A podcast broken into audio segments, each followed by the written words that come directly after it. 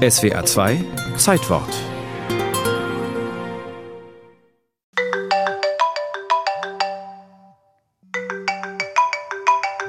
Bleiben Sie ganz ruhig. Nein, Ihr Handy hat nicht geklingelt. Das war nur ein eingespielter O-Ton aus diesem Radiobeitrag. Aber es geht Ihnen wahrscheinlich wie mir. Kaum hört man dieses Geräusch, schon sucht man automatisch und emsig sein Handy. Man könnte ja was verpassen. Dieses kleine Gerät hat uns fest im Griff und lenkt unsere Aufmerksamkeit und auch Wahrnehmung. Früher nannte man das Konditionierung, heute Smartphone-Sucht. Diese Sucht begann am 9. Januar 2007. An diesem Tag stellte Steve Jobs, damaliger Apple-Geschäftsführer, auf einer Technikmesse in den USA ein digitales Wunder vor, das Apple iPhone der ersten Generation.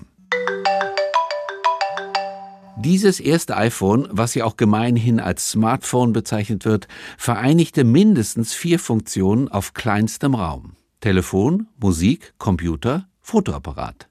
Das Gerät hatte ein 3,5 Zoll Display, einen USB-Adapter, einen Kopfhöreranschluss, ein kleines Laufwerk. Und das Geniale daran war der Touchscreen. Man konnte alle Programme mit bestimmten Gesten der Finger steuern, also mit dem Wischen und dem Größerziehen und die Tastatur zum Schreiben, die war direkt ins Gerät integriert. Das alles führte letztlich dazu, dass der Nutzer dieses kleine Gerät nach und nach als eigenes Körperteil wahrnehmen konnte. Die Grenze zwischen Körper, Geist und Technik, die verschwammen.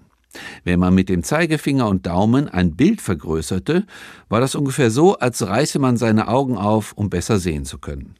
Diese Haptik, diese geniale Ergonomie ist das eine.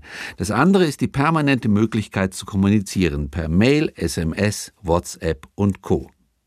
Und die großen Fragen, die mit diesen Elementen schon immer verbunden waren und sind, die lauten, hat uns dieses Gerät völlig verändert?